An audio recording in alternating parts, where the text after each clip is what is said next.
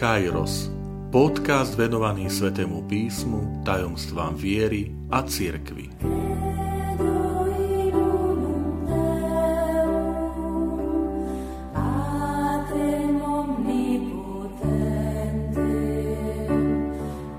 Sto 21. časť Ježišova smrť na kríži Vitajte pri počúvaní tohto môjho podcastu. Volám sa František Trstenský, som katolický kňaz, farár v Kežmarku a prednášam sväté písmo na Teologickom inštitúte v Spišskom podhradí. Dnes završíme našu cestu cez tajomstva bolestného ruženca.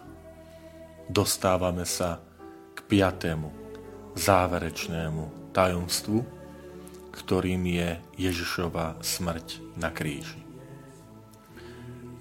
V rozímaní nad týmto tajomstvom sa pozrime, akým spôsobom Boží syn prechádza tieto posledné hodiny na kríži a potom ako zomiera. V prvom rade, a to chcem zdôrazniť, je dôležitá skutočnosť, že Ježiš odmieta prejav milosrdenstva alebo akejsi, akéhosi súcitu, keď mu podávajú ocot zmiešaný so žlčou, akýsi omamný nápoj, ktorý má zo súcitu nad utrpením omámiť zmysly zomierajúceho. Evanielia jasne hovoria, že keď ochutnal, tak odmietol piť. Je to veľmi dôležitá informácia, pretože Ježiš Kristus odmieta zbaviť sa vedomia, toho plného vedomia, alebo zúžiť to vedomie v okamihu smrti. To znamená, všetky Ježišové slova, gesta, ktoré robí tie posledné okamihy na kríži a akým spôsobom zomiera, robí s plným vedomím a preto majú aj taký dôležitý význam. Ježišovi Kristovi sa posmievajú. Ale pozrime, akým spôsobom Kristus reaguje odpúšťa, modlí sa. A robí to s plným vedomím. Ak by Ježiš Kristus nebol pri plnom vedomí, ako by sme interpretovali jeho slova? Ako by možno tí, ktorí spochybňujú Krista, jeho posolstvo, sa pozerali na jeho odkaz? Môžeme teda uvažovať v tomto tajomstve bolesného ruženca, akým spôsobom Kristus žije tieto posledné chvíle, akým spôsobom zomiera. Milí priatelia, ak ste boli niekedy pri zomierajúcom, keď vydýchol, aká je to milosť, keď vidíte pokoj v jeho očiach. Keď vidíte vyrovnanosť, s akou ten človek odchádza z tohto sveta. Môžeme pri tomto tajomstve aj my o tento dar pokojnej smrti, vyrovnanosti, z očí v oči prichádzajúcemu koncu prosiť a modliť sa. Ježiš Kristus zomiera v tme. Lebo Evanielia povedia, že od 12. hodiny do 3. hodiny nastal po celej krajine tma. Ježiš Kristus, ktorý sám seba nazval, že je svetlo sveta, okamih jeho smrti je pre tento svet je ponorený do tmy. Je to pochopiteľné, pretože z hľadiska človeka, ktorý odsúdil Boha na smrť, nie žiaden dôvod na hrdosť, ale je to dôvod na veľké zahambenie. Kristus na kríži zažíva pokušenie, aby zostúpil z kríža. Nejde o vnútorné pokušenie. Toho som sa dotkol pri tajomstve Ježiša v Gecemanskej záhrade, kde Kristus si prešiel tou skúškou vernosti a dôvery vo vôľu nebeského Otca. Ale ide o vonkajšiu skúšku, o pokušenie. Ak si Boží syn, zostup z kríža. Trikrát sme počuli po krste, keď bol Ježiš pokúšaný diablo na púšti, ak si Boží syn, premeň kamene na chlieb. Ak si Boží syn, klaňaj sa mi. Padni na kolena. Vrhni sa dolu. A Ježiš tieto pokušenia radikálne odmieta. V Lukášovom evanieliu pri tomto pokušení, pri týchto troch pokušeniach, 4 4. kapitola 12. verš, sa píše, že diabol od neho, od Ježiša odišiel na čas. Čiže na istý čas. A my vidíme, ako v priebehu Ježišovho verejného účinkovania, ako je to zaznamenané v Evanieliu, ten diabol bude vždy nejakým spôsobom tam prichádzať. A teraz prichádza s tou veľkou silou. Máš možnosť Ježišu vyhnúť sa problémom. Máš možnosť úplne inak tento záver života zvládnuť. A Boží syn koná vždy v, úplne v protiklade s tým, čo, čo žiada diabol. To je taktiež silný odkaz pre nás, že, že nikdy sa nepokúšajme s diablom sa dohodnúť. Že ty popustíš, ja popustím. Boží syn vždy koná úplne rozdielne rozpore, ako to, Boží, ako to diabol e, navrhuje. On tu vystupuje ako syn Boha, Ježiš Kristus. A ako syn Boží vložil dôveru práve v nebeského Otca. Nie do návrhov tohto sveta ešte raz. To je pre nás výzva. Vkladajme pri problémoch a pri hľadaní riešení dôveru do Otca, ktorý je na nebesiach a nie do návrhov tohto sveta, ak sú v rozpore s Božou vôľou. Keď vidí stotník, ten rímsky vojak pod krížom, akým spôsobom Ježiš zomiera, tak hovorí slova. Tento človek bol naozaj Boží syn. Rímsky vojak vidí toto Božie synovstvo, ku ktorému sa Ježiš hlási. Že ja som Boží syn, ja som ten, ktorý patrí Otcovi. A tak budem aj vystupovať ako Boží syn. A nie ako syn dcera tohto sveta, alebo dokonca zla. Pozrite, krstom sme my dostali Božie synovstvo a dcerstvo. Stal si sa Božím synom a dcerou.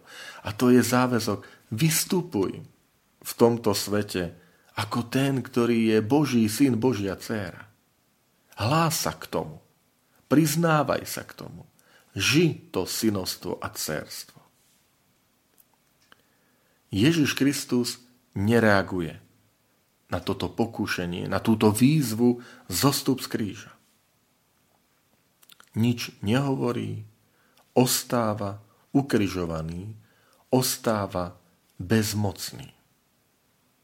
A v tomto strete toho ľudského návrhu riešenia a toho Božieho pohľadu Boh Ježišovi Kristovi nereaguje.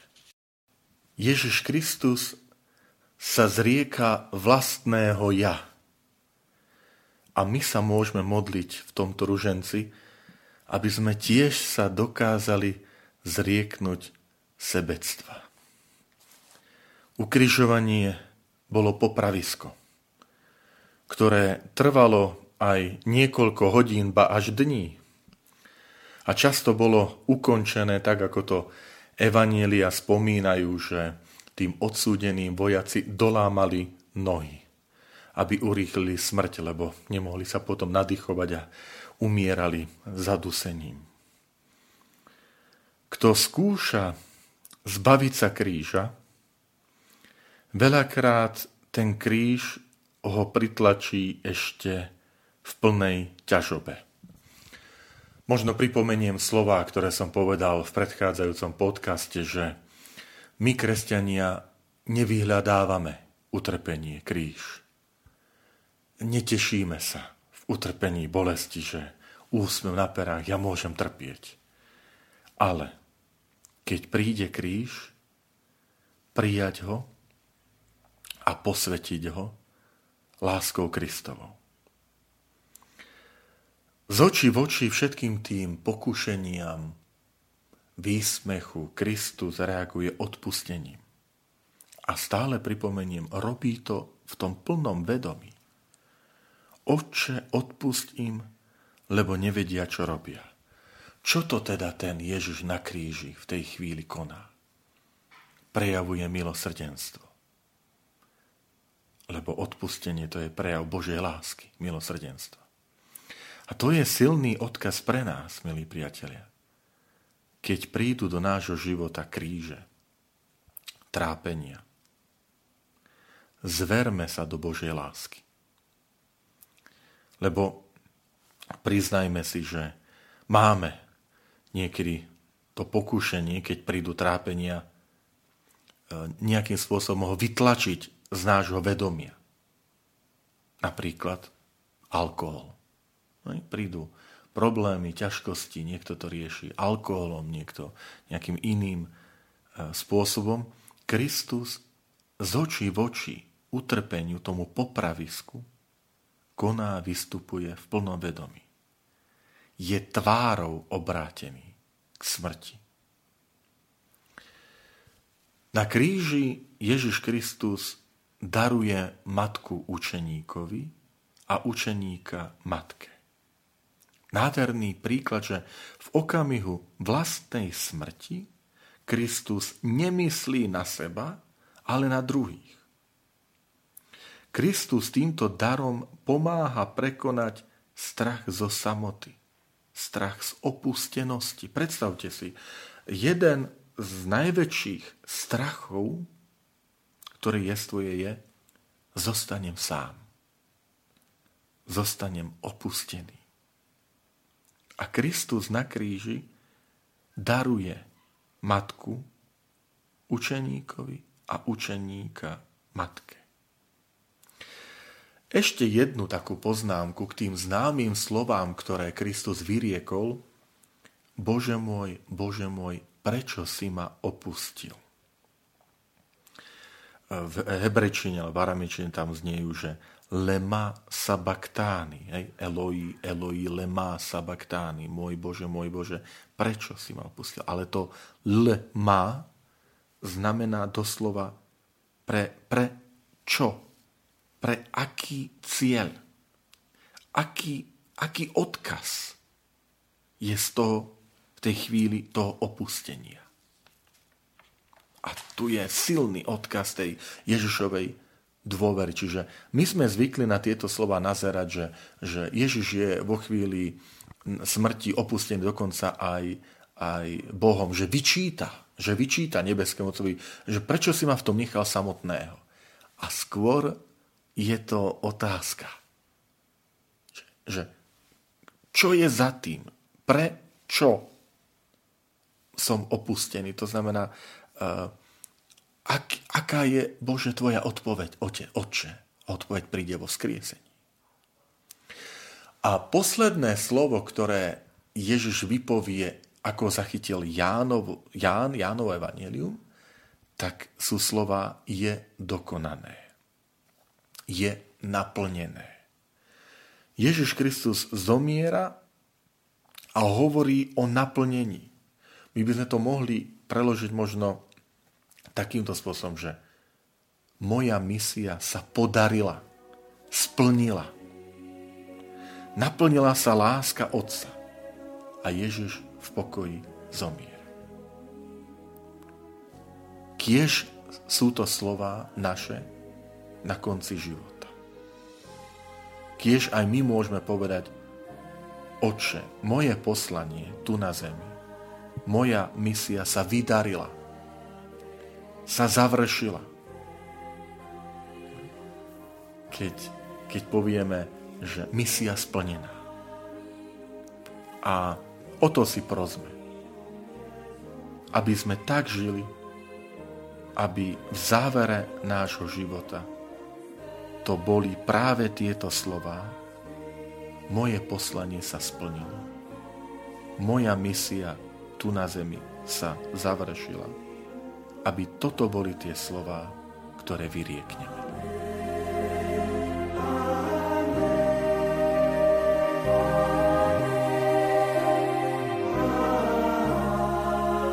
Ďakujem, že ste počúvali tento môj podcast. Teším sa na ďalšie stretnutie s vami. Sledujte aktivity našej farnosti na web stránke www.fara.kezmarok.sk alebo na Facebooku Farnosti Kežmarok.